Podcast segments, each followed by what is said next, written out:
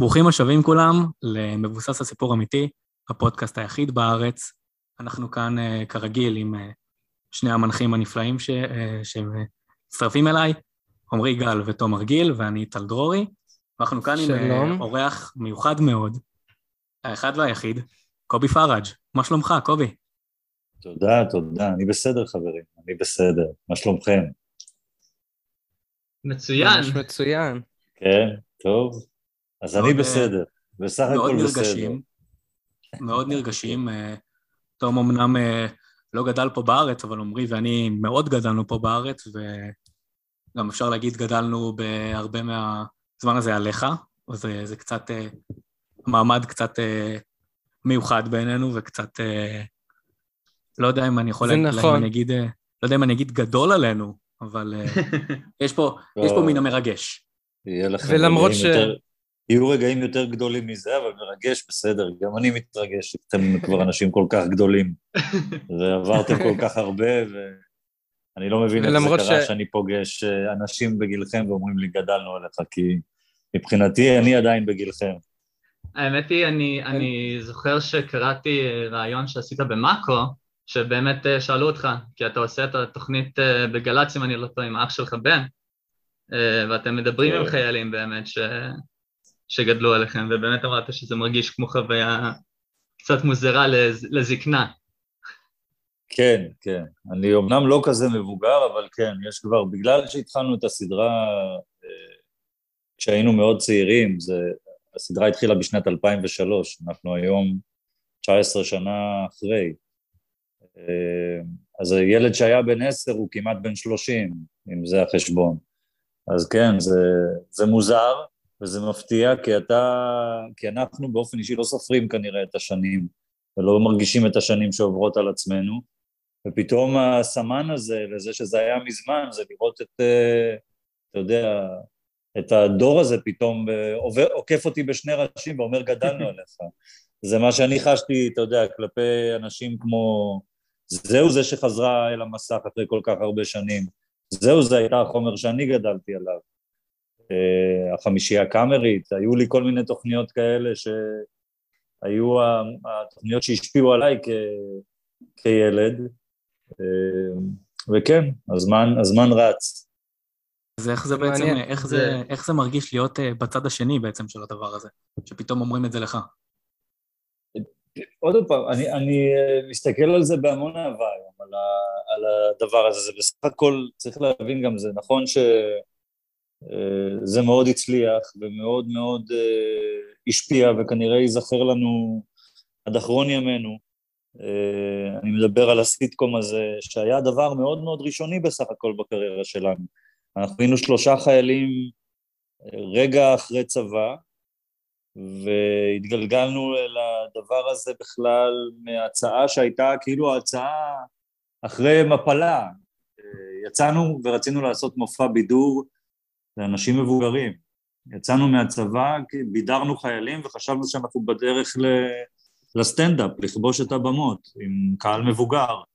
וכשזה נכשל, וזה נכשל, אה, באה אלינו המפיקה תמירה ירדני, משלימים הפיקה את כוכב נולד, ו, ועוד המון המון טלוויזיה, ואמרה, יש לי משבצת בערוץ הילדים, אתם רוצים לנסות?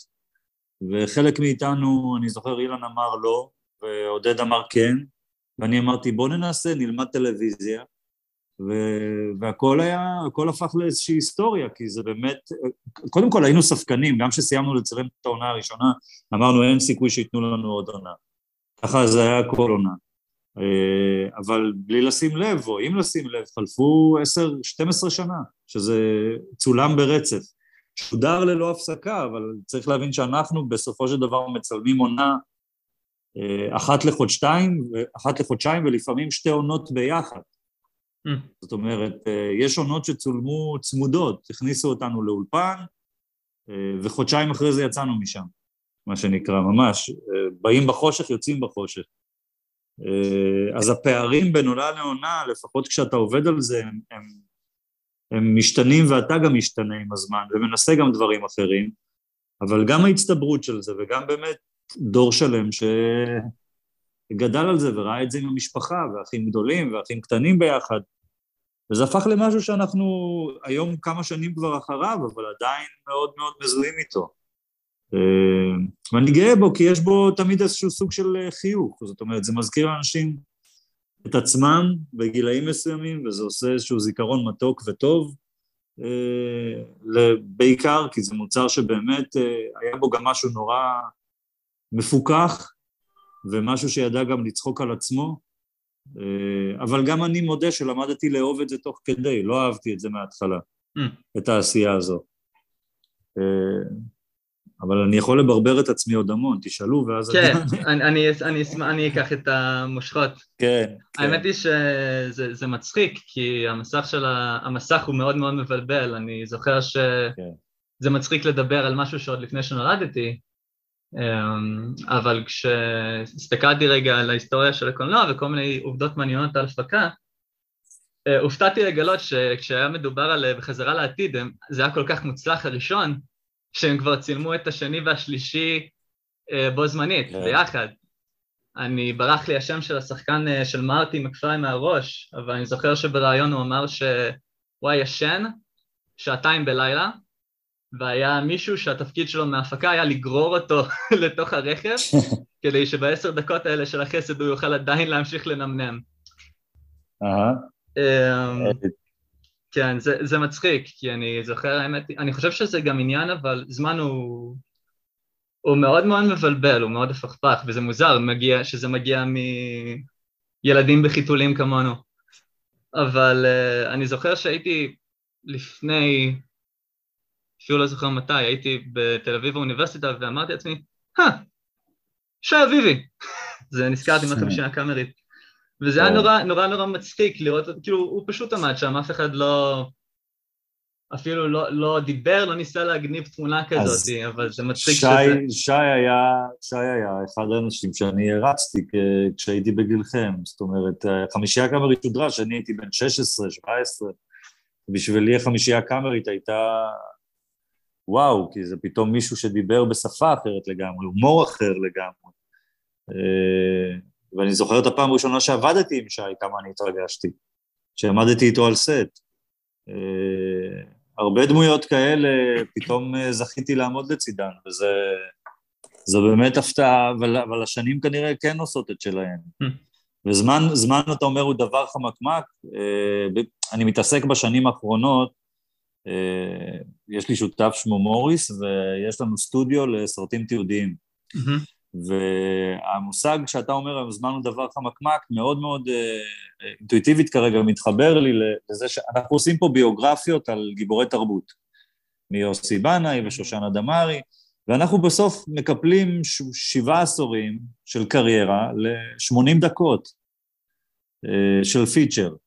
ופתאום אתה, אתה קולט עד כמה, אתה מתמצת חיים של בן אדם ומתקפלות לך, והשעות והימים, הכל מתקפל לך לתוך יצירה נורא נורא קצרה והכל מרגיש נורא מהר. Mm-hmm. רכבת הרים, אתה מסתכל אחורה והופ זה עובר. אה, אז זו באמת התחושה שיש פה עם העשייה שלנו בסטודיו. אני רוצה... שהזמן הוא דבר. שהזמן, שהזמן עובר מהר. אני רוצה לשאול שאלה לגבי עוד... אה, אה אוקיי. אה, אה, סורי תום, אני אתן לך אבל... אני רוצה לשאול עוד שאלה לגבי דמות מהעבר. אם mm-hmm. ממלכת השטיחים של יוסף מזכירה לך משהו. קודם כל זה היה, זה היה באמת רשת. הייתה רשת שטיחים כזו מצליחה. אני בטוח שהרצנו איזה בדיחה איפשהו על זה, כי בטח... זה, זה מוכר לי בטח כמו איזה טור שכתבתי איזה פאנץ' או גג מטופש, ככה אני זוכר, משהו כזה. אז האמת היא זה, מ... זה מרעיון, כן כן כן, זה מרעיון האמת היא מ-2008, אז אנחנו חוזרים קצת אחורה. אהה.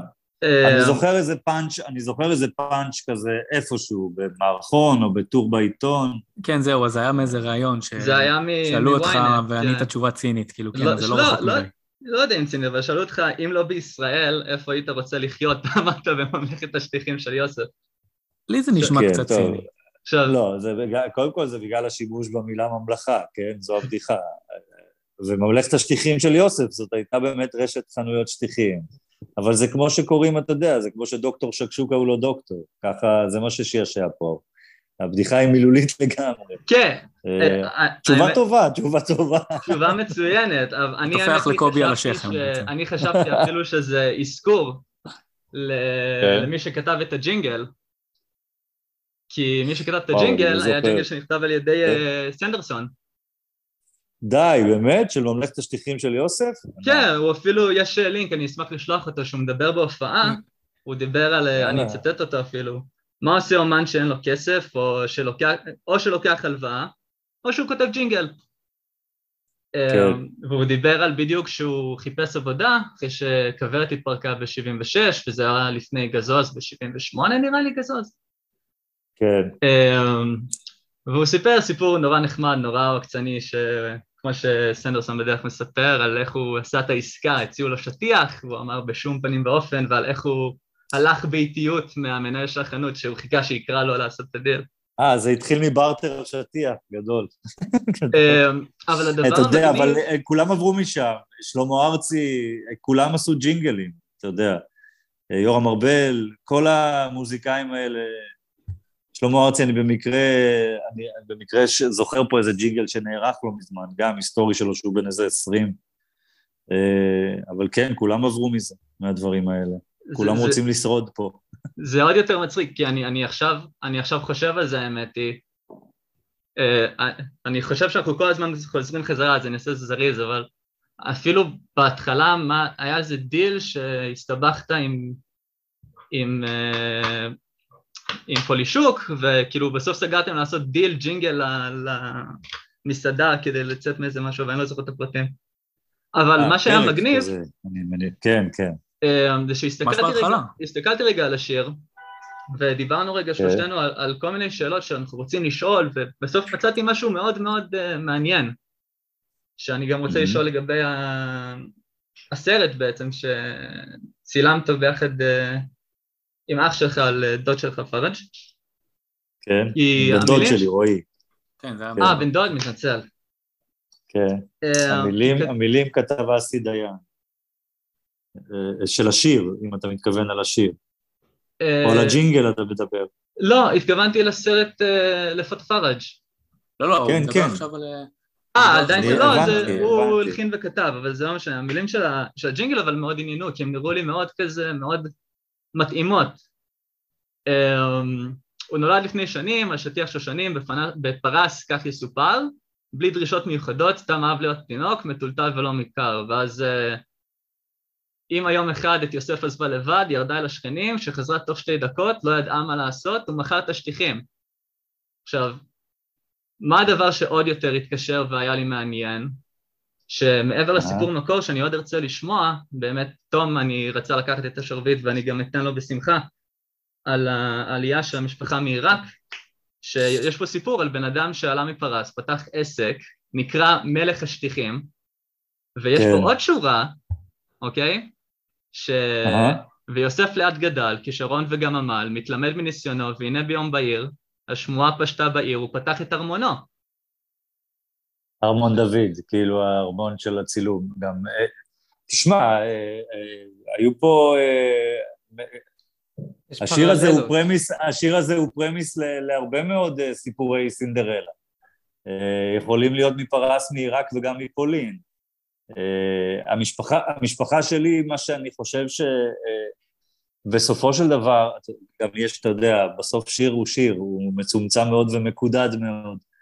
אה, מה שאני חושב שבתוך ה... ה- החוויה של הזיכרון שלי בהתעסקות עם הסרט, אם אנחנו מדברים קצת על אה, זמן שחולף, אה, אז החוויה שלי הייתה מאוד חיבור לשורש. זאת אומרת, מאוד אה, התעסקתי עם שורש ש- שנגדע באיזשהו אופן, ואם אתה, אנחנו משווים לרגע את, ה, את השיר הזה לגיבור של הסרט שלי, על פראג', שהיום הוא בן 87, שיהיה בריא, אה, הדוד שלי, אז כן, הוא ילד שנולד עם בגלה, ב- קצת כמו השיר, אתה יודע, אומרים שיש לנו בגלה מעל הראש, לכאלה שמאוד מצליחים, ויש ביטוי שאומרים, מרחיקים את הגדר. זאת אומרת שהם מרחיקים את הגבולות. אה, פראג' היה מאוד מוצלח, מגיל מאוד מאוד צעיר, אה, והיה לו את הקסם הזה כילד, לפחות כך, כך, אתה יודע, מהמסע שלי ומההיכרות שלי איתו. אה, היה בו טלטלים, היו לו טלטלים והיו לו עיניים כחולות, למרות שהוא מגיע ממדינה ערבית לגמרי. אבל היה בו כישרון, והיה בו ניצוץ, והיה בו חוש הישרדות וחוש שיווק מאוד מאוד מפותח. Mm-hmm. המהפכה המדעית היא לא מהפכה מדעית בצד של המשפחה שלי, זה בעיקר חריצות ושיווק. Mm-hmm. הטכנולוגיה הייתה קיימת בכל מקום בעולם, אבל הם היו מאוד מאוד חרוצים, והם היו עשרה אחים, שעבדו כולם סביב אותו, אתה יודע, אותו שולחן, הם אכלו כולם מאותה צלחת. אה, וזה נתן גם המון אמביציה, וגם המון רצון להצליח, לשבור את הגורל שלהם. הם בכל זאת עשר נפשות ועוד דורים בצריף במשך שמונה שנים. היית אי פעם בעיראק, קובי? לא, אני לא יכול להיכנס לעיראק, לצערי. אתה תרצה? מאוד, בוודאי, בוודאי. אני רואה מה שקורה ליהדות מרוקו, ואני קצת מקנא, אני מודה. אתה יודע, עכשיו שהיחסים עוד יותר התחממו, אז הרבה מאוד אנשים נוסעים אל הארץ של כן. אבותיהם. אני מאוד אשמח. אני גם למדתי קצת את ה... אתה יודע, מהסיפורים, אני מסוגל להריח את הריח. אני גם מאוד, אני מודה, תשמע, היה לי תפקיד בערבית, תפקיד ראשון בחיים, אני לא דובר ערבית, אני, גם מה שקלטתי מהבית היה עיראקית יהודית, וזה ניב אחר. כן. והיה לי תפקיד בתאגד, שלמדתי ערבית בצורה פונטית במשך חצי שנה. היה לי פה מורה, חלק מהמילים נקלטו עם המשמעות שלהן, אני זכרתי בעיקר את ההיגיון, mm-hmm. וזה ממש הרגיש כאילו... אתם איתי? כן, כן, כן, אנחנו איתך כאילו לגמרי, כולנו כן. מקשיבים. סליחה, לא, יש לי פה ממתינה. שזה שורשים שלך. כן, לא, זה ממש הרגיש לי כמו...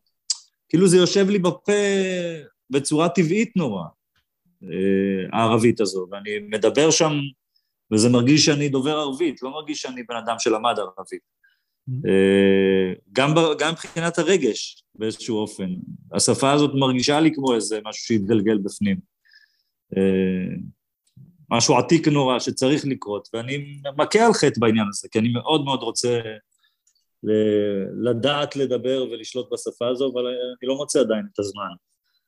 ואני יודע שאתה גם מדבר אה, אנגלית באופן שוטף, ו... לא, לא, טוב, ממש לא. איזה אנגלית באופן שוטף? איזה אנגלית? נכנסת עכשיו לפינה... אבל...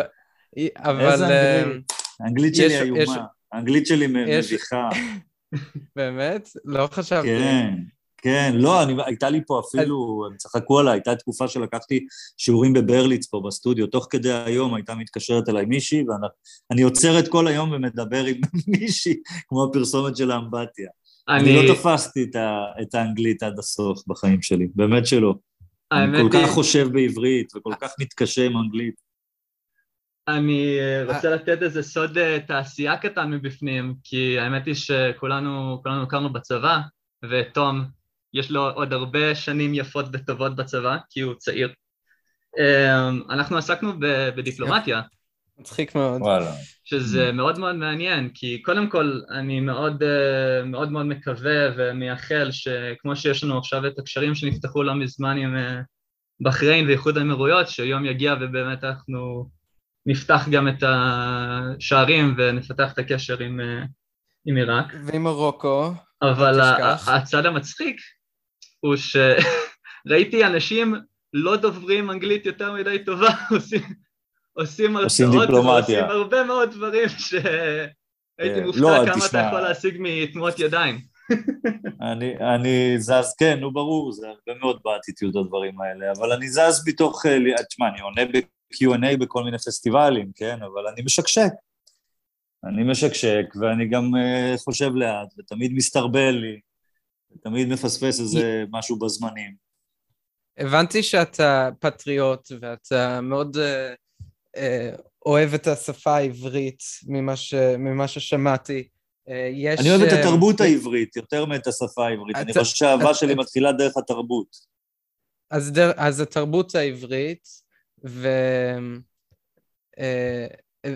אה, אתה חושב שיש משהו במשחק העברי והישראלי שחסר במש, במשחק בחו"ל? והאם זה קשור ל, ל, לסיבה שאתה עוד לא אה, שיחקת בתוכניות טלוויזיה או בסרטים בינלאומיים, או שפשוט זה לא מושך אותך? אני לא יודע. Uh, זה נורא אנרגטי אצלי גם מהבחינה הזו, אני לא, אני, אין בי איזושהי... Uh, uh, אני פתוח לחלון הזה בצורה אחרת לגמרי היום, של הקריירה שלי כשחקן. זאת אומרת, אם פעם okay. אוקיי. זה היה כל, כל מאוויי, וכל החלומות שלי התנקזו לשם, אז אני מודה שצמח לי עוד חלום בחיים כבר לפני עשר שנים. אני לא, אני לא מבטל את הפנטזיה שלי לקבל תפקיד דרמטי גדול מעבר לים. זה תמיד חלום, וזה תמיד יהיה אה, רצון, בין אם זה פיצ'ר אז אתה עדיין מעוניין בזה. אני תמיד, בוודאי, ורצוי שיהיה מאתגר, ורצוי גם שלא יהיה קומי, כי מזה אני קצת שבע בחיים. אה, אני לא מבטל את החלום הזה, אבל אני אומר שיש לי היום אה, כבר חלומות אחרים, אה, ברמת הקריירה האישית שלי, ואני עושה, מגשים לא מעט מהם. בסטודיו יש לי מעין אה, הרים כאלה, אתה יודע, רכס הרים שאני מרגיש שאני מטפס עליו כל הזמן. סרטים הם, הם יצירה אה, מספקת ומרגשת ועושה עבורי... וספציפית אותה... ביוגרפיות, נכון? אני לא מתעסק רק בביוגרפיות, אני יכול כבר לספר לכם שיש פה סרט על דיזינגוף סנטר, אה, שנעשה כבר שלוש שנים. יש פה סדרת תיעודית עכשיו שהתחילה להצטלם על ש"ס, שיהיה 40 שנה למפלגה הזו, ואני מביים אותה ומפיק אותה עם השותף שלי. אה, יש פה כל מיני דברים מעניינים כאלה ואחרים, אבל כן, אנחנו מאוד מזוהים עם גיבורי תרבות. ואני מודה שאני מצליח גם להעביר את הנשמה שלי דרך שחקנים כאלה ואחרים, זאת אומרת, יש בי איזו הזדהות עמוקה עכשיו עם גיבור נשכח, שכולם זוכרים אותו מהקולנוע הישראלי מאוד, זה יוסף שילוח. Mm. אני עובד עליו כבר שנה, על הסרט הזה, ושם יש לי הזדהות מאוד מאוד עמוקה עם הרלוונטיות שלו, עם ההתבוננות שלו עלינו, עם ההתבוננות שלו על המקצוע. זאת אומרת, אני מצליח לבטא את השחקן שלי לפעמים דווקא מתפקיד הבמאי התיעודי ולא מהתפקידים שאני עוטה על עצמי. אה, אני ממשיך לנהל קשר עם המשחק. יש לי מחר ומחרתיים בשלושה לילות הקרובים מצגות בבית לסין. אה, אני גם שחקן תיאטרון, תיאטרון, זאת אומרת, אה, אני כל הזמן מתעסק במלאכה הזו, אבל אני לא מחכה באותה כמיהה של שנות ה-20 שלי לתפקיד שישנה את חיי. אה, אין את זה כבר. לא, אולי זה גם גיל ובגרות, ואולי זה גם הקריירה הנוספת ש... שהזדמנה אל חיי, ו... ואני שמח ש... שמצאתי אותה. האמת שזה... וכיוונתי אליה, כן, וגם כיוונתי אליה, לא, לא, היא לא מצאה אותי ואני אותה במקרה. כן, אני, האמת היא, ב-2009 באמת שאלו אותך מה, מה אתה רוצה להתנסות בעתיד הקרוב, ואמרת, מניח שתיאטרון. אז, אה, כן, אז אה, זה מאוד, זה, זה, זה עושה הנחת אה, רווחה במקום מסוים עבורי אישית. אני, חברי הקאסט, אני אשמח לשמוע מכם, כי אנחנו בתקופה בחיים שאנחנו מחפשים את עצמנו, אנחנו רוצים לדעת מה, מה יהיה איתנו, יש לנו את האמביציות ואת השאיפות, ואנחנו באמת מנסים לממש אותן. והשאלה היא באמת איך שומרים על, ה, איך שומעים על הדרייב הזה? כי זה... אני גם קראתי ברעיון אחר שאמרת ש...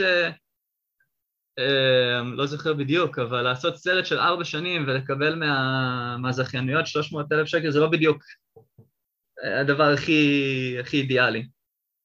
לא, אני לא נמצא בעולם של ביזנס. זאת אומרת, הסרטים פה זה גם הישרדות, אבל גם, אתה יודע, גם שחקן בארץ. אה, כמה, כמה אתה יכול, אה, אתה יודע, כמה כאלה כן מצליחים מעבר לים ועובדים במספרים לא נורמליים. אה, אני יודע שאני לא במקצוע הזה בשביל אה, להתעשר, mm-hmm. ואני מאוד מסתפק, ואני גם למדתי את השיטה איך לחיות בתוך התקציבים האלה. זה עדיין זעום, mm-hmm. ואני עדיין מלא ביקורת, ואני תמיד... בטח שמדובר במהלכים חשובים. לא חייב להיות גיבורי תרבות, יש המון סרטים תיעודיים ש... שיש להם משמעות והם משנים מציאות. אה, לכן אני חושב שצריך להזרים לשם יותר כסף, כמו שאני חושב אגב שצריך להזרים לעלילתי ולתיאטרון. אני, אני חושב שתרבות זה צריכה להיות הרבה יותר לנגד עינינו מבחינת הארנק של, הארנק של המדינה. נכון.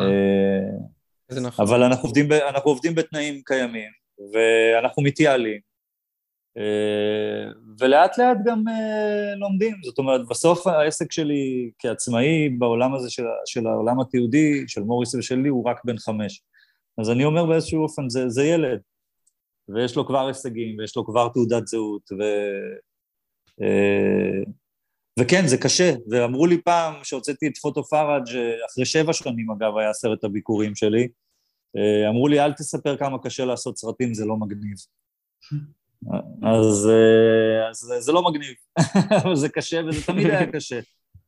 וזה כנראה תמיד היה קשה, גם פה וגם בהוליווד וגם בכל מקום. אבל בכל זאת התוצאה מגניבה, לא?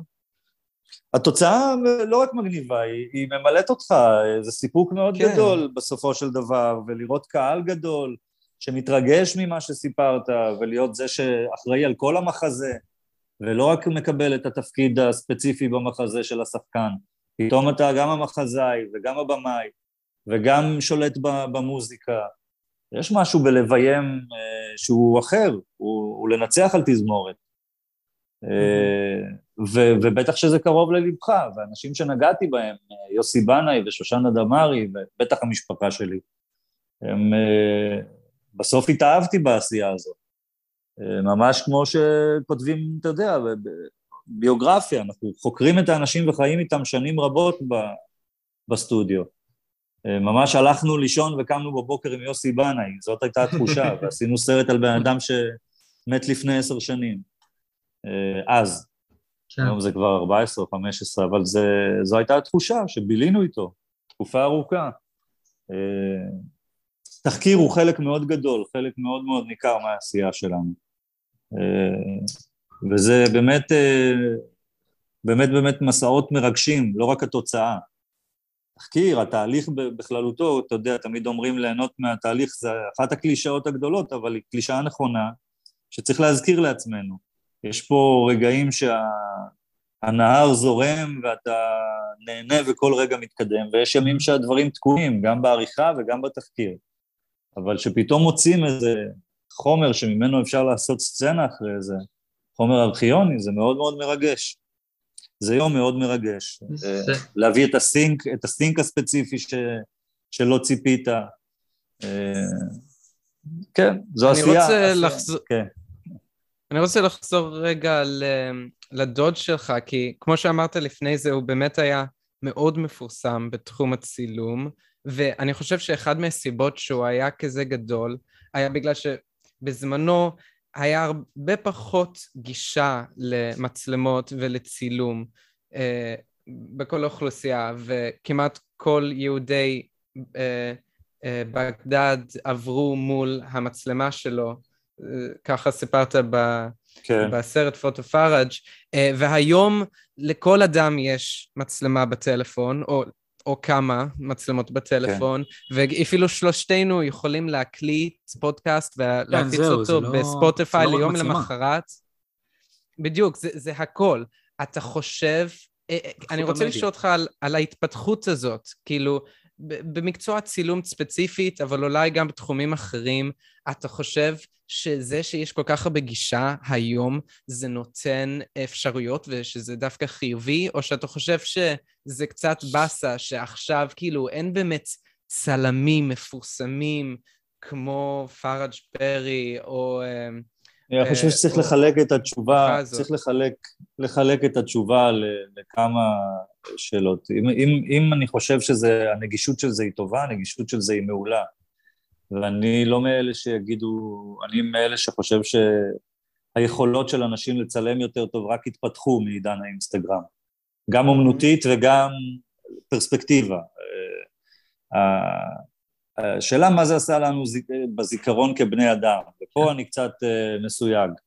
אה, אני מסויג אה, כי החוויה האנושית היום נוצרת את הזיכרון לפני, עוד לפני שהרגע קורה. ומשם הבן אדם מתחיל לעבוד כבר. בהרבה מאוד מה, מה...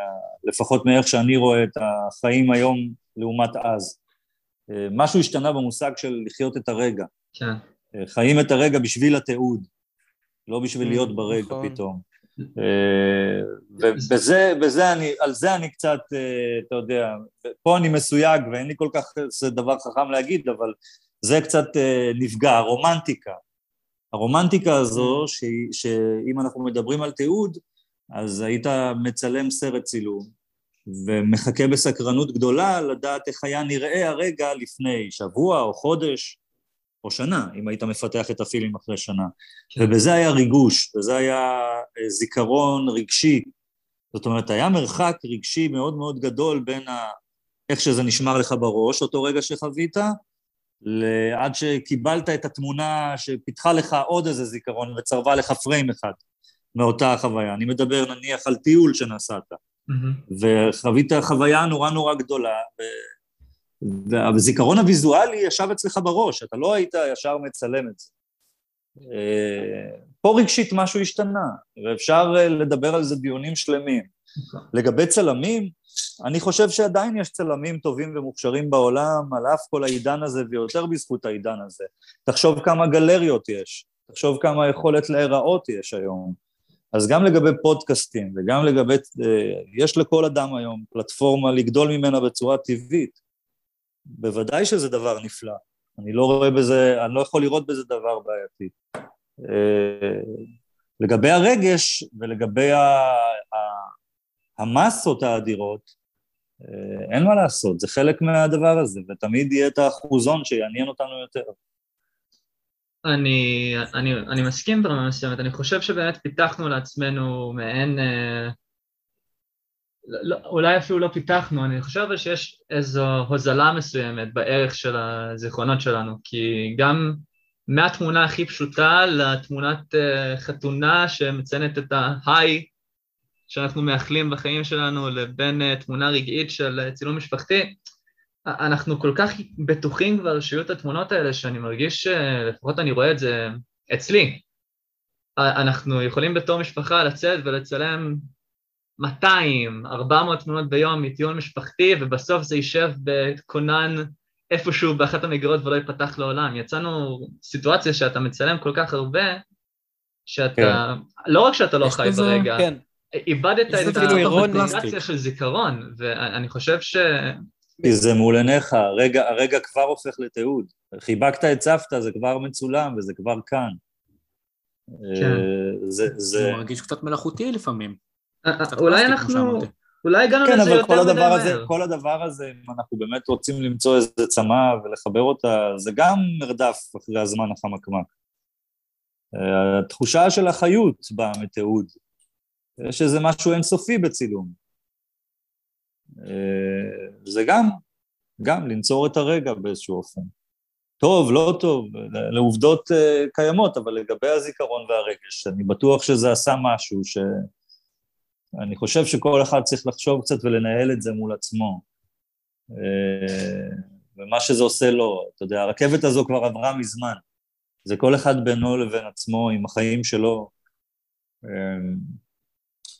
גם, גם הגלריות האלה האינסופיות של האינסטגרם, ואיך שאנשים חיים דרך האינסטגרם ודרך הטיקטוקים, אמ, זה נותן להם איזושהי תחושת קיום, בעיקר, אני חושב. כן, זה, זה, זה, זה, זה באמת, זה כמות של כוח פשוט שיש לנו כרגע, שאנחנו לא יודעים אולי אפילו לעכל אותו, כי אנחנו כבר... הכל promoting אבל, הכל זה, בסוף האדם הוא המוצר, הכל זה קידום של קידום של... הכל מרגיש... כן, טוב. אבל, אבל בסופו של דבר... פילוס... כן. אה, בסופו של דבר אבל זה מצחיק, כי אני, אני זוכר גם שהיה בפוטו פארג' הרי הקדשת קטע להתקדמות ולמשוך את הלקוחות, ובאמת היה את ה... היו איזה עשר שניות של פארג' מהיום למחר, וכבר היה בסצנה הבאה פארג' מהיום להיום. זה, זה מדהים כמה אחת מהר. הסצנות, אחת הסצנות שירדה על רצפת חדר העריכה זה שאני מסביר לפארג' איך לצלם באייפון.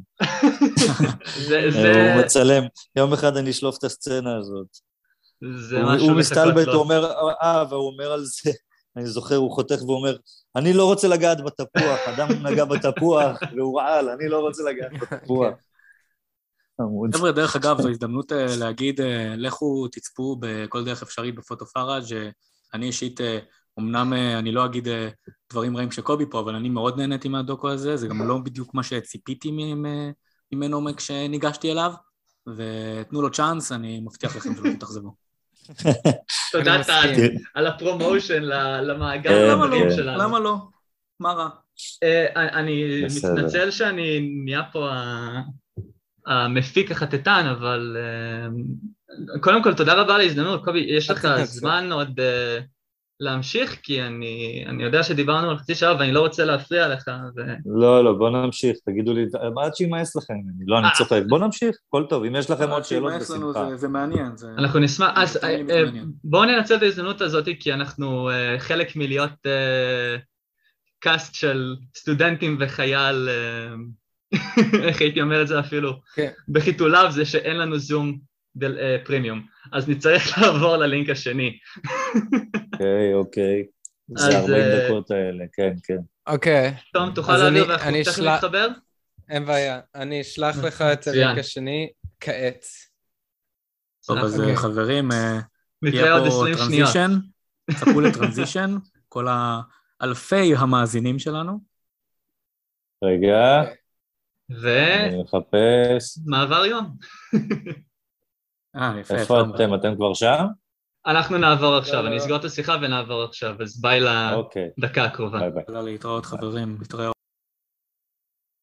טוב חברים, transition קצר, אני רוצה להודות קודם כל לקובי, קובי פראג', שבא להתארח אצלנו, זה ממש לא מובן מאליו, אנחנו שלושה ילדים שעושים את זה לכיף, ומי חשב שנגיע לדבר כזה, וזו רק ההתחלה, ואני רוצה להודות גם לכם למאזינים שאתם פה, ולתום ולעומרי שזורמים איתי עם השיגעונות שלי ועם השטויות שלי, ושהם לוקחים בזה חלק, וחלק מאוד פעיל ונלהב, ואוהב את כולם, ויאללה, בואו נמשיך בפרק. אוקיי. Okay. יש אודיו? שומעים? 1, 2, 1, 2. הלו? כן, כן, איתכם. אה, מצוין. אני פה. אני פה. ה-co-host אה, תכף יתחברו. co-host. אה, כבודם במקומם, אני מניח. מה, צללנו, צללנו, פלספנו מדי, לא? לא נורא. האמת היא שאנחנו... זה נחמד, זה תענוג, האמת היא. טוב, על הכיפה. יש לנו טל אחראי על ה... על השמות של הפרקים, ובאופן מצחיק, אה, רוב מי הפרקים... מי עלה כבר איתכם? מי היה איתכם כבר בפרקים? אתה, אתה הראשון, אתה... אה, מההתחלה שלכם? אתה הראשון שהסכים. האמת היא שזה מאוד נחמד. תום, תום הגיע דרך uh, במאית או מפיקה שהיא מכירה, והיא פשוט הציעה לו להיות מעין connection, ומי אני שאתנגד לנפוטיזם? הנה אנחנו. קרין, כן, קרין. כולם ביחד? אה, תום פה, טל, אה, אני מאמין שיצטרף בשנייה שלום, שלום, אני פה. הנה, טל. מקווה שעשיתי לו... או, oh, הנה הוא. כן, אז אנחנו בדרך כלל... Uh, הזהות של הדבר הזה, זו שיחה בין ידידים, אז uh, יש לנו פרק אחד רציני שטל קרא לו, טל, תקן אותי אם אני טועה, קראת לו פרק רציני פרק פוליטיקה. רציני אבל באמת. כן. כן, ובסוגריים אבל באמת. כן. שלא יתבלבלו, שלא יחשבו שאנחנו צוחקים וציניים גם פה. לא, אז ראי, היה לי רעיון על השיחה שבדיוק היה לנו לפני זה, על, ה, על התיעוד של צילום, וחשבתי שבאמת באופן מסוים אתה מקבל יותר זיכרון ויותר תיעוד uh, מצילום בפילם מאשר בצילום באייפון או צילום דיגיטלי. כי אנחנו לוקחים כל כך הרבה צילומים בטלפון כל הזמן ומוחקים אותם, שעוד עשור, כשאתה תרצה למצוא איזשהו צילום מסוים, אתה אף פעם לא תוכל למצוא אותו בטלפון, או שכבר מחקת אותו, אבל כשאתה מצלם עם פילם, אז יש לי פה בבית אלבומים שלמים של, uh, של תמונות סטילס uh, uh, מהילדות שלי ששמרנו, כי כשאתה לוקח תמונה עם פילם אתה שומר על זה, שזה כן, אירוני באופן מסוים. זה פיזי, זה מוחשי, זה לא כן. בענן, כן, כן. כן. אני חושב שחלק מהעניין זה כמות ההשקעה שנדרשת. אני חושב שאנחנו פשוט יוצרים את זה, ואנחנו לא... זה, זה זול, זה, זה לא זול, אבל זה, זה ריק מתוכן. אני חושב שאנחנו לא שמים את עצמנו בנעליים, שזה משהו שלפני... אפילו... אנחנו, אני חייתי ככה, זאת אומרת, זו הייתה העבודה שלי הראשונה בחיים, אני פיתחתי פילים לאנשים. זה, אה, הייתה, באמת? זה היה התחום שלי, כן. כן. זה, זה אני היה זוכר, התחום של המשפחה שלי, וזה היה חנות צילום של אבא שלי, והייתי מפתח קרוב ל-200-300 פילים ביום. אה, זה היו ה-90's, ה-90's היה עדיין עידן לא דיגיטלי, ואנשים היו חוזרים. אחרי צבא מהודו, והיו שופכים לי שקי בד כאלה, של 30 ו-40 פילים, ועשיתי איתם טרקים בהודו כל היום, אני צוחק. הייתי מערבב 100 ליטר של כל כימיקל, כל יום, כאילו מפתח, בליץ', דיבלופר, זו הייתה המלאכה שעסקתי בה.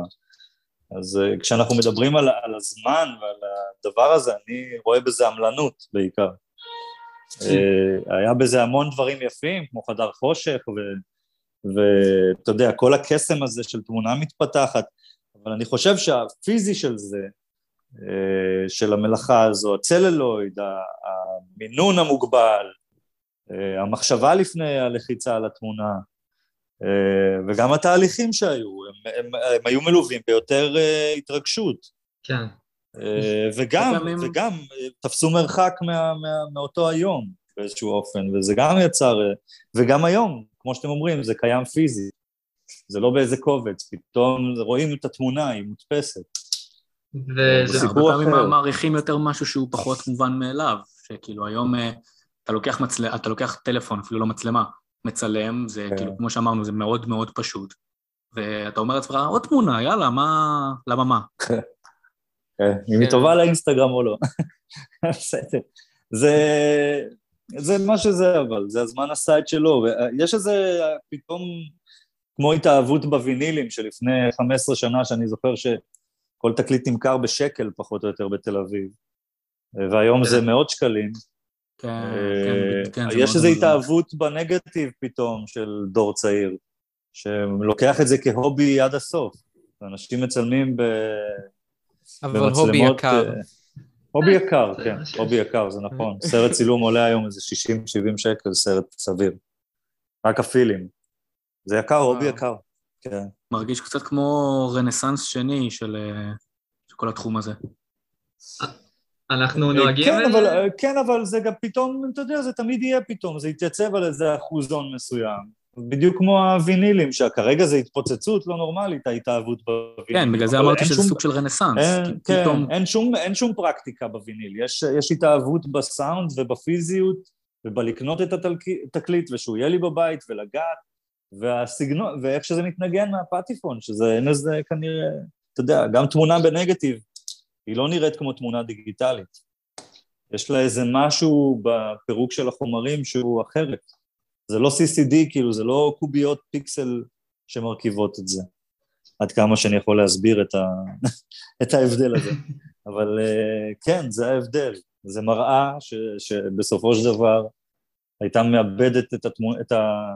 מביאה את התמונה אל הנגטיב לעומת מעבדים. אה, וזה ההבדל. העיבוד הוא אחר. זה, זה תמיד ויש משע- הבדל, יש הבדל בתוצאה, כן. זה תמיד משעשע לראות איך אנחנו מצד אחד אה, נלחמים בשינוי ומצד שני מאוד מאוד מחבקים את השינוי, כי אני בתור, אה, אני לומד פוטושופ בין היתר ותוכנות עריכה, וחלק מהעבודה שלי בתור מישהו שמשתמש בפוטושופ, זה לקחת את כל הדברים שאנשים מתגעגעים אליו בצילום ה- המקורי. והאותנטי ולמחוק אותו ולהעיף אותו ל... כן. 80 מטרים ממני. אבל uh, לפעמים אנשים uh, מאוד מאוד אוהבים את השינוי, ולפעמים אנשים אומרים, רגע, כי אפילו בתעשיית המוזיקה זו לא פעם ראשונה שאנשים חוזרים, uh, עושים רגרסיה אחורה עם הוויינילס, כי אני זוכר ש... כש... זוכר, אני, כן, בן uh, 22, uh, מורה שלי לגיטרה סיפר לי, שכשאנשים התחילו לעבור ממגברי גיטרה, שפעם היו עם מנורות והיו צריכים שיחכו שיתחממו, כן. למגבר דיגיטלי, אז הם איבדו את הצליל של, ה... נכון. של נכון. המנורה. אה, ואז כן. אנשים אמרו בשום פנים ואופן, אני לא נוגע בזה, לא, אבל לא נוגע בזה, בווינילים זה נמצא באיזה, אתה יודע, ממש באיזה פיק מטורף.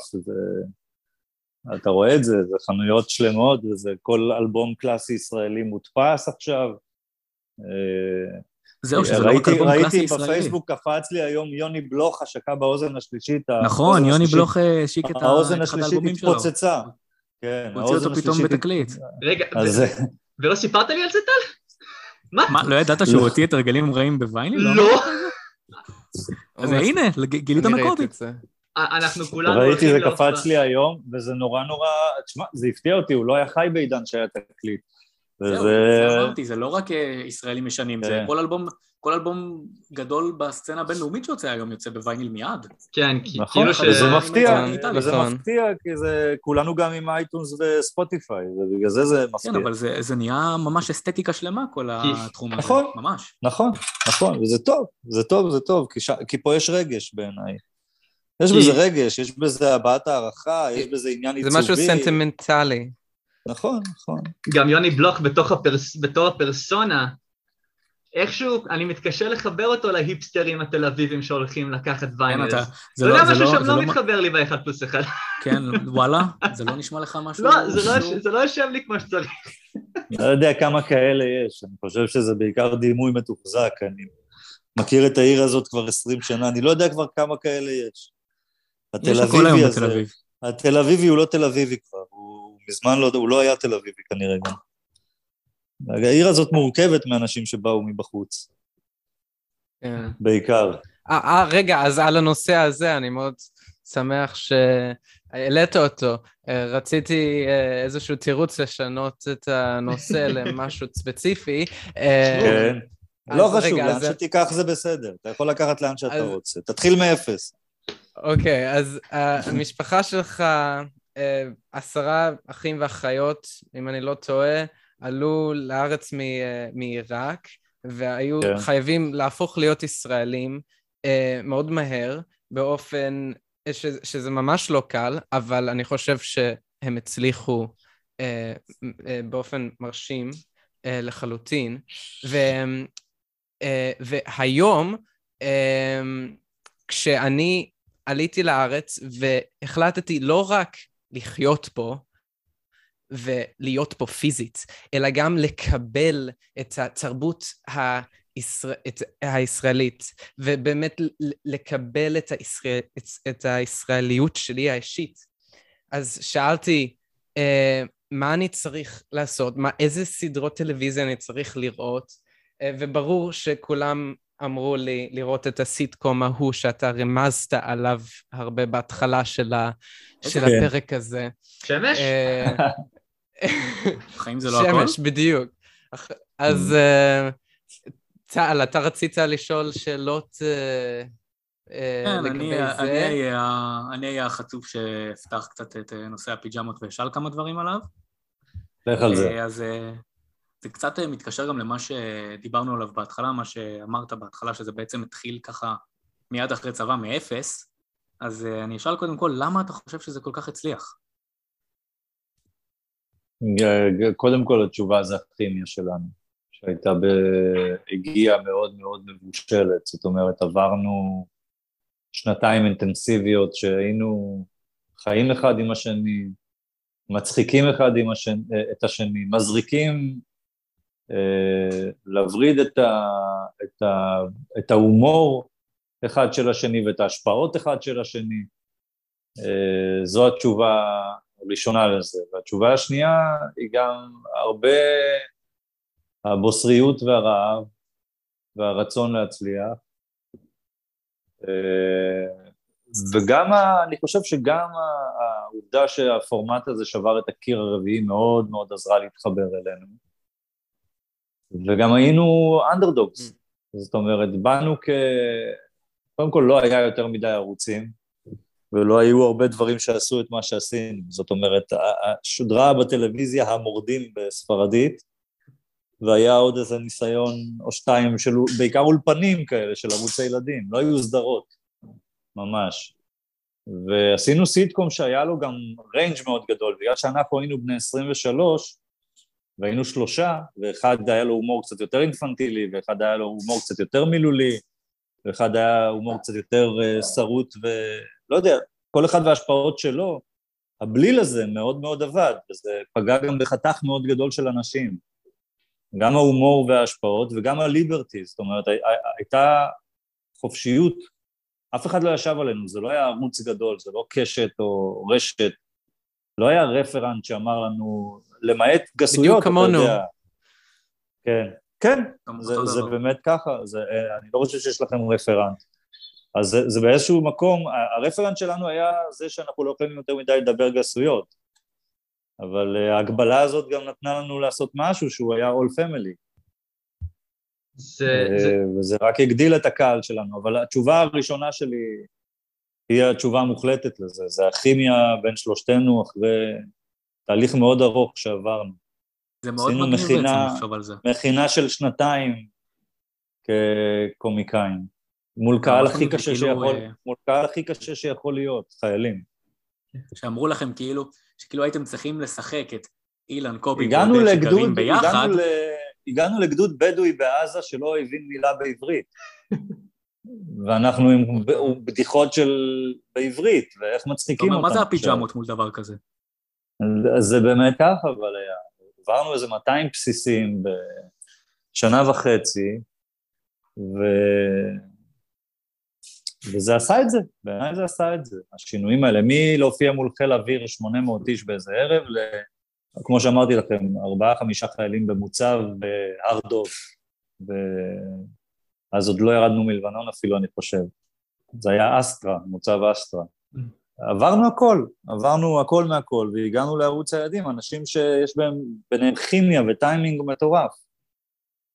אה, זה משהו שהוא חד פעמי.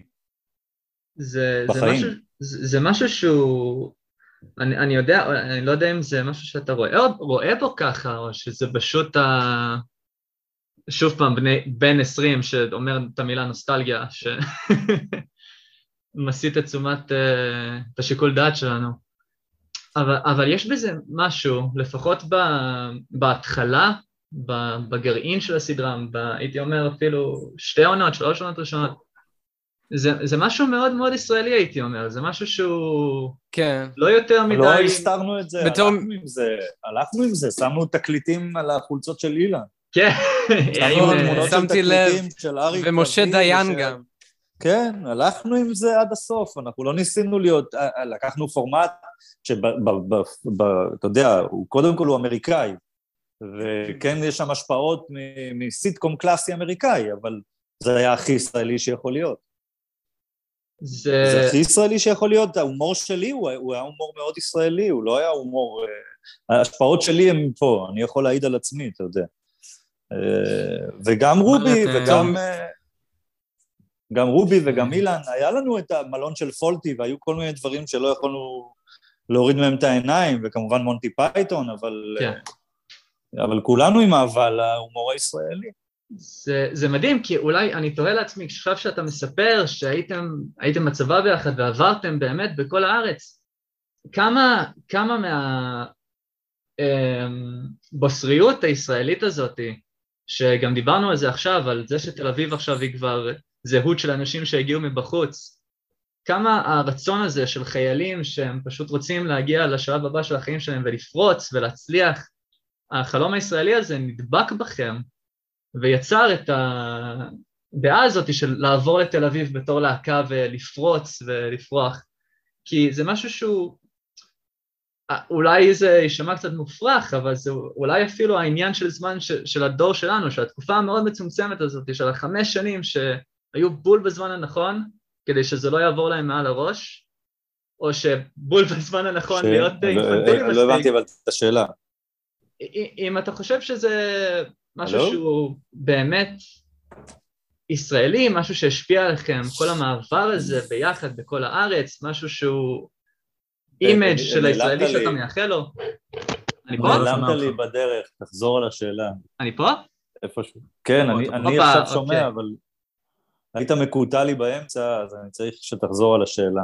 מתנצל. אז אני אומר שלפחות עבורנו, בתחום גילאים הזה, יש בזה משהו שהוא מאוד מאוד ישראלי, אפילו מעין עניין של זמן כזה, של התדמית הישראלית, של האנשים שרוצים להגיע לתל אביב ולקרוא את העיר. עכשיו, זה לא, לא חדש באמת, כי כאילו סקס בעיר גדולה זה כל מטרופולין, זה כל מטרופולין, זה כל בן אדם שגדל בפריפריה גם בשנות ה-40 רוצה להגיע למנהטן, אני לא חושב שזה משהו כן. שונה או... זה, זה הדבר, כאילו יש מטרופולין, ובמטרופולין מתנהלים החיים, ויש פה השפעות, ומפה יוצרים. Mm. היום זה קצת משתנה, שוב, אתה יודע, המדיה שינתה את המשחק, אתה יכול ליצור בין ארבעת הקירות שלך גם אם תחיה פה מאות קילומטרים מה, מהעיר, אבל uh, עדיין יש חיים של עיר, בחיים של עיר יש איזשהו ריגוש, uh, בקצב אחר קצת. Mm. Uh, וכן, אני חושב שזו המציאות, זאת אומרת, זאת הייתה המציאות uh, גם של אנשים כמו סתם, אני אזרוק דוגמאות ברוק הישראלי, כי זה מה שקופץ לי. אה, פוליקר שמגיע לתל אביב, אה, יוסי בנאי שמגיע לתל אביב, אתה יודע, תל אביב, הכל קרה כאן, גם בימי הבימה המוקדמים. כן. אה, זו, זו העיר. אז בטח לצייר את החלום הישראלי, הפיג'מות עשתה את זה. בסך הכל איזה ארבעה אינפנטילים שלושה ועוד חברה, שרוצים להצליח בגדול, ואיפה אפשר להצליח בגדול במדינה הזאת? אה, בתל אביב, זה, ה... זה המקום. ותשמע, זה גם, אה, אה, הפריפריה הולכת ומתרחקת, כי האוכלוסייה במדינה גדלה. אני לא חושב כבר שאפשר להגיד במושגים של עולם היום שנתניה זה פריפריה.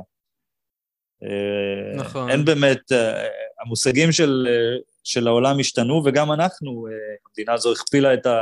ושילשה את האוכלוסייה שלה.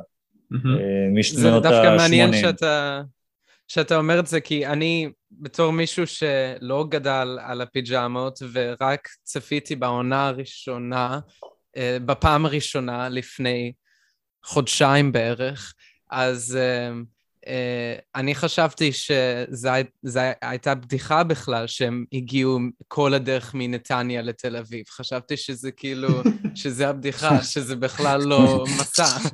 הם עשו, הם עשו, אה, מה נקרא? road trip. כן, כן מרמת כן. השרון לרמת כן. אביב. כן, כן. בסדר, לילדים זה עובד. על ילדים זה עבד. לך רק לא גילו איפה אה, נתניה בטח. יש לי עוד שאלה. כן. גם uh, קשור uh, לפיג'מות.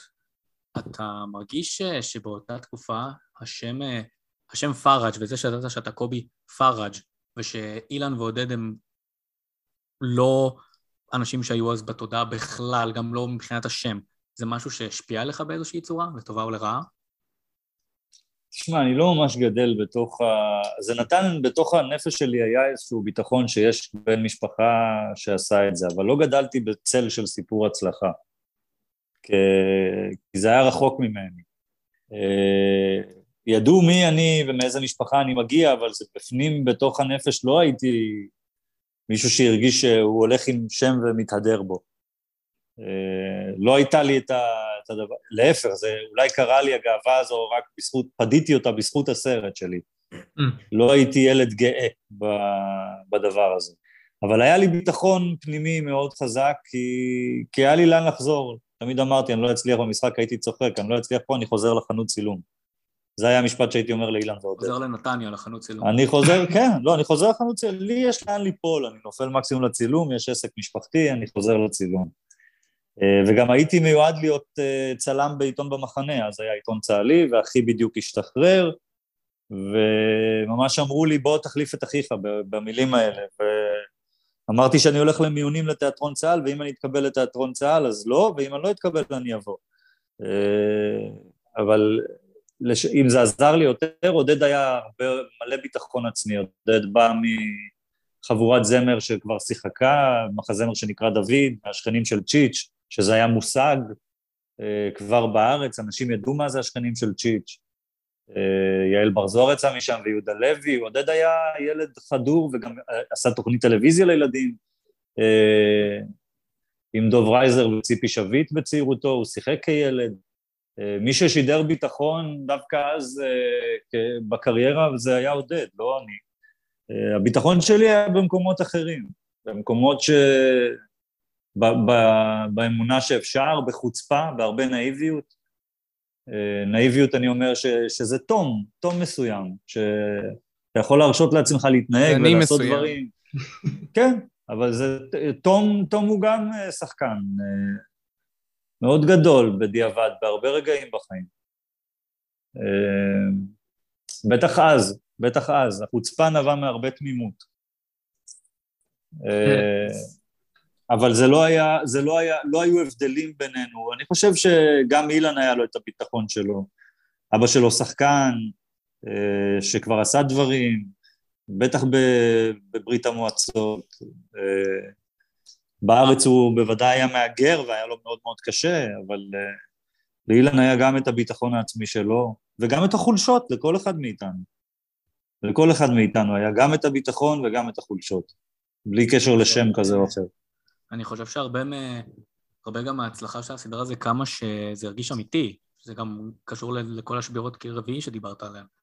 אז הנה, זה כמו שאמרת על כל העניין של ה... לגמרי, זה... זה... גם במשחק. נכון, נכון, זה מראה אותך חשוף, גם הפספוסים משחקים את המשחק הזה. זה מראה אותך חשוף, זה מחבר אותך אל מי שלרגע היה רחוק, אה, ואני חושב שזה זה, זה חלק גדול מזה, גם זה הכימיה הזו והחברות שעברה את המסך. אה, זה שעות על גבי שעות ש, שאנחנו בילינו ביחד, וזה בא לידי ביטוי, באנרגיה גם של גיל ו, ו, וכוח לעשות ולרצות. אני, אני אשמח לי, לשאול רגע מה, מה הייתה החוויה הראשונה שגרמה לך להתאהב במשחק.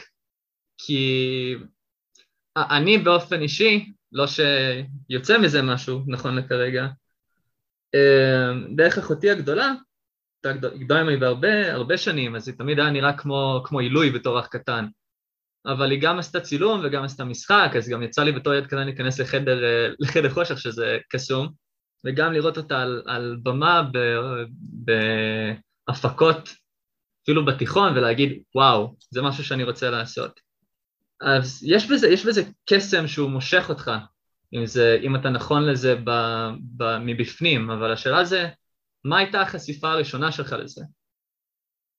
אני לא, זו, אני לא באמת זוכר, אני חושב שהחשיפה הראשונה שלי בבית לזה זה אחי הגדול, mm-hmm. שהיה הרבה יותר... uh, הלך לשם לפניי, הוא היה בלהקה עירונית ועמד על הבמה, אה, ושר וקיבל תפקידים במסיבות סיום, והוא חבר הכי טוב של ערן זרחוביץ' מארץ נהדרת, אז הם mm. גם היו חבורה נורא מצחיקה, עד היום הם חברים והם נורא מצחיקים ביחד. הוא נשאר בצילום אגב, אבל הסתכלתי עליהם כ... כאורים ותומים של הומור. אה, הם היו החוויה הראשונה שלי, ערן ובן, או בן וערן כמובן. קודם כל, אה, אחי הוא אדם מאוד מאוד משעשע, אה, עם חוש הומור יוצא דופן, והוא היה ללא ספק הקשר שלי, אבל הקשר שלי לבמה גם מגיע מאיזשהו כיוון של אבי, זיכרונו לברכה, שיוסי בנאי קיבל אותו ללהקת הנחל בשנת 68' ואבא שלי לא התגייס. אבא שלי נשאר במעבדה של הצילום, mm-hmm. ותמיד אה, שמר על הטופס בוא להסדיר את מיונך ללהקת הנחל, ודאג להראות לי אותו מדי פעם, לא באופן, אה, מה זה, לא, ידעתי שהטופס, הוא לא הוציא את הטופס ואמר, אתה רואה החלום, החלום שלי נגוז, אבל ידענו ש, שזה היה איזה חלום, חלום שלא קרה. אה, וזה גם סימן, אותה, סימן את הבית כאנשים, אבא תמיד היה שר, אבא שלי תמיד היה שר, והיה לו קול נורא יפה. אה, זה היה מאוד בבית, הבמה. זה לא משהו שאני יכול להגיד אפילו שינקתי מהמסך. Mm. אבל אחר כך זה הגיע, אחר כך זה הגיע עם דמויות כמו שייקה אופיר, ועם דמויות שעשה שייקה אופיר כמובן, והטלוויזיה של שנות התשעים, שהציבה לאט לאט כל מיני גיבורים, אה, ושל שנות השמונים גם, כמו ספי ריבלין, אה, אלה הגיבורים המוקדמים של הדור שלי. אה, ואחר כך זה הלך וגדל, ההתאהבות הלכה וגדלה, כי כי אתה רואה ונחשף ליותר דברים, אבל זה היה לי לגמרי מובן, כי גם מצאתי שם, יכולת ביטוי כבחור צעיר. זאת אומרת, לא הייתי בן אדם מופנם, גם, ב, גם כתלמיד תיכון זה היה מאוד מאוד אה, אה, בולט שאני שם, כשחקן וכאיש שמופיע. אה, זה מגיל נורא נורא מוקדם. באמת, ו... אני, לא זוכר, אני לא זוכר שום חלום אחר, זאת אומרת, זה, זה מה שאני זוכר. שאני אהיה שחקן, אני אמרתי את זה מגיל מאוד צעיר. וזה מצחיק, זה יצר דינמיקה מאוד מאוד uh, מעניינת, כי בסופו של דבר כל צלם צריך את ה... צריך שתיים לטנגו. כן, יצר, יצר uh, מיקוד מסוים ב, ב, בנפשי שלמדתי לחיות איתו, זאת אומרת, למדתי לאהוב אותו. אנחנו תמיד חושבים שאם נהיה ספציפיים במשהו אז נגיע איתו הכי רחוק, וזה היה מאבק פנימי שלי, לאהוב את, ה, את הגיוון בחיים, לאהוב את זה שיש גם מזה וגם מזה, וזה מפרה את זה, וזה מעשיר את זה. זאת אומרת, אה, זה לקח לי זמן להבין, לקח לי זמן להבין ולמצוא את זה. אה, אני... היום, היום, אני, היום אני חי בשלום עם זה, ואסיר תודה על זה. זה מאוד מאוד משמח, זה מאוד עושה, זה עושה נעים בפנים אפילו, אין לי אפילו מילה יותר טובה כרגע לחשוב על זה, אבל שהשילוב הזה הוא בסופו של דבר, צילום זה, נגענו בזה שצילום זה תיעוד, ובאמת אתה, אתה הלכת עם התשוקה וזה מדהים לראות שאתה בעצם, אני אשמח כאילו אפילו, אני משער, שזה מגיע מאיזה רצון פנימי לתעד ולשמר. אני... אתה כרגע איש משפחה, וכמה מהפשן הזה באמת מגיע מהרצון שלך, אתה יודע, להעביר את זה הלאה, את האהבות האלה. אמ, תראה, לילדיי באופן ביולוגי זה היה לי מאוד משמעותי לעשות את הסרט המשפחתי. Mm-hmm. אה, כי הם נושאים את השם הזה וזה היה לי מאוד חשוב להבין מה זה משפחה ומה הטרגדיה המשפחתית שלי לפני שאני מביא ילדים לעולם. אה, היה בזה גם תהליך של אה, אולי גם חזרה קצת הביתה, כי נורא התרחקתי מהצילום בעשור הזה שהייתי עם הסיטקום, ושהצלחתי נורא כקומיקאי. לא, לא הייתי קרוב לצילום, לא הצלחתי לגעת במצלמה, לא הייתי, הייתי מצלם סתם, טיולים. ו... וזה נורא החזיר אותי הביתה בסופו של דבר. זה היה תהליך של uh, התאהבות מחדש. Uh, ואני חושב שבתוך בתוך ה... בתוך הדבר הזה היה בסוף איזשהו uh, מהלך שהייתי צריך לעבור מבחינה תרפויטית גם, פנימית שלי. Uh, וזה עשה את זה, זה עשה את זה, אתה יודע, באיזשהו אופן אני מבין היום שה... לי גם כוח היום שהוא אה, לא מבוטל וזה להיות גשר. Mm-hmm. בזכות הפיג'מות אני יכול אה, להראות לשכבת י"ב בכפר הירוק סרט על שושנה דמארי. כן. אה, אז, אז זה, זה, זה כן משהו שממלא אותי. חוץ מהנוסטלגיה שהקהל הצפוי יגיע לראות שושנה דמארי. הכוח שלי זה להראות סרט כמו פוטו פראג' לאנשים בגילכם, זה, זה, זה פרס, זה פרס ש, שאני מאוד מאוד שמח עליו, הגשר הזה. כי אני חושב שיש משהו במסמכים האלה שהוא הוא לא קיים במסך, במסך הטלוויזיוני הישראלי בטוח, וגם בתרבות הצריכה שלנו. ואם אני מצליח בזכות מה שעשיתי בשנים המוקדמות של החיים להיות יותר, אה, להגיע עם הדברים האלה אל קהל, אז זה אושר גדול. אז על זה אני גם אסיר תודה, בקיצור. נשמע שכל החיים תותים, נשמע שהחיים תותים איתי. זה, זה, האמת היא שאני בדיוק רציתי להגיד שמכל פוטו פארג' השורה שהכי נגעה בי, אתה מדבר על זיכרון ואתה אומר, אני זוכר מגיל שנתיים, אה, אבא שלי עובד במחסן, ועץ לימון שמת מכימיקל של אה, פיתוח תמונות. נכון. זה יוצר נכון. תמונה מאוד... אה, מאוד בולט. מאוד מרדנית כזאת, של אני, אני יודע כן. מה הם כן. עושים ואני אעשה, אעשה כזה ההפך. כי, כי זה מאוד... זה לא משהו חיובי. זה, זה גם... לא, לא אבל אני חושב שהדימוי... הדימוי פה הוא אה, על השורש בעצם של העץ שמת בגלל הצילום, זאת אומרת, והדימוי פה, הסרט המשפחתי שלי, שבעצם השורשים שלי, אני רוצה לבקש אותם בחזרה. המשפחה שלי אומנם הצליחה להפוך להיות ברנד ניים מזרחי ראשון, אבל היא איבדה והתנפצה לכל עבר. Mm. היא נקרעה, והשורש נגדע באיזשהו אופן. והדימוי של העץ לימון, אגב, זה באמת קרה בחיי, mm-hmm. העץ לימון מת ממפתח, וזו מטאפורה על המשפחה הגדולה שלי. Mm-hmm. לכן הרפליקה הזו קיימת שם. אז, אז... אבל, אני איתך, סליחה. אה, לא, סתם. אה, חשבתי על זה לפני זה כשאמרת כש, שזה באמת היה העבודה הראשונה שלך לפתח פילם, אז חשבתי, זה היה אחרי שה... אה, לא, העבודה הראשונה שלי הייתה לחתוך בגיליוטינה. התמונות 10-15 היו יוצאות אה. בגלגל של 250 מטר. והעבודה שלי הייתה... וזה היה בזמן שאבא שלך כבר לא עבד עם הדוד שלך, נכון? נכון, עבד במחסן. אוקיי. אז, כן. אז, אה, אז זה היה כאילו עסק נפרד? נכון. אוקיי, סבבה. זה, אה, הגיליוטינה, אנחנו עדיין שמרנו על כבודה ומקומה בצבא. יש לנו הרבה... הרבה גיליוטינה. אוי אוי. אה, כל השעות יצירה האלה. עם העבודה בדיפלומטיה, כל אחד רוצה לראות ולהיראות. ממש, כן. אה, כן, זה היה מאוד כואב ומאוד מאוד מרגש ומאוד מעניין, והכמות זה מעבר, ל, ל, זה תשוקה, זה, זה אפילו הטאצ' הקטן של, אה, הרי יש את ה, בשיר אפריך את השמש של פארד שוקעת, וככה גם הסרט נגמר. Uh, הסרט לא נגמר, אה, הוא נגמר עם השמש, עם השקיעה, אבל uh, היום, אתה יודע, צריך להגיד שהיום בבוקר, לצערנו הרב, הלך המלחין של השיר הזה, צביקה פי. כן. Uh, נכון.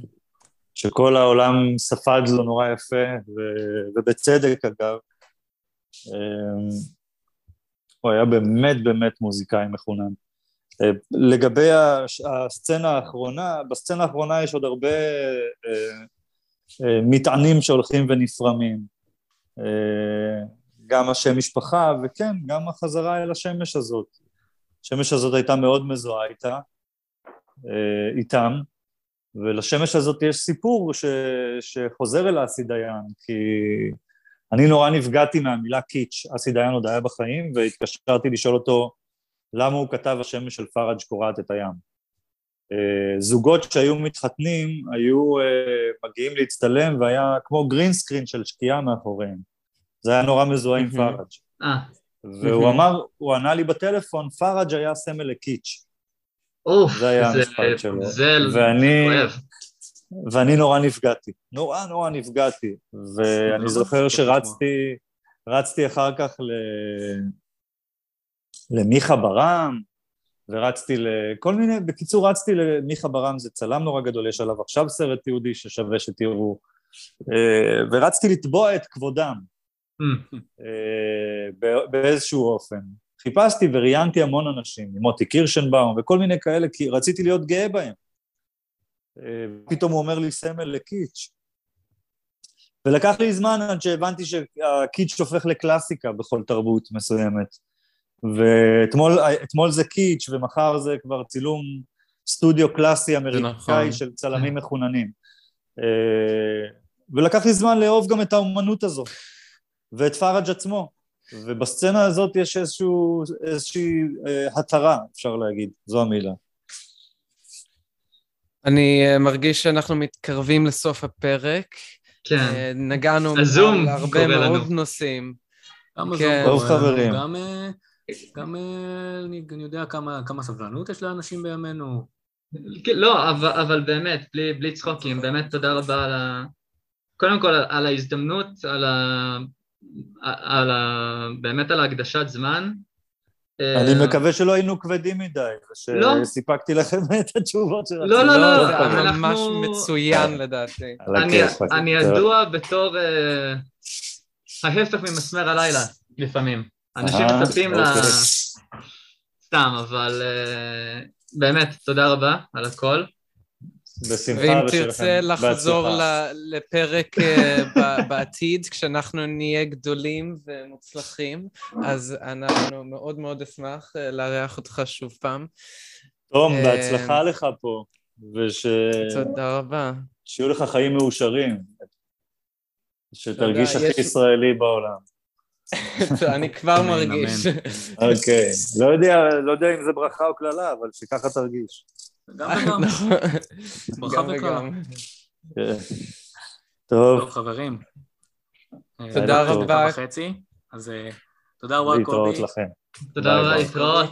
תודה רבה, קובי פראג'. להתראות, ביי ביי. ביי.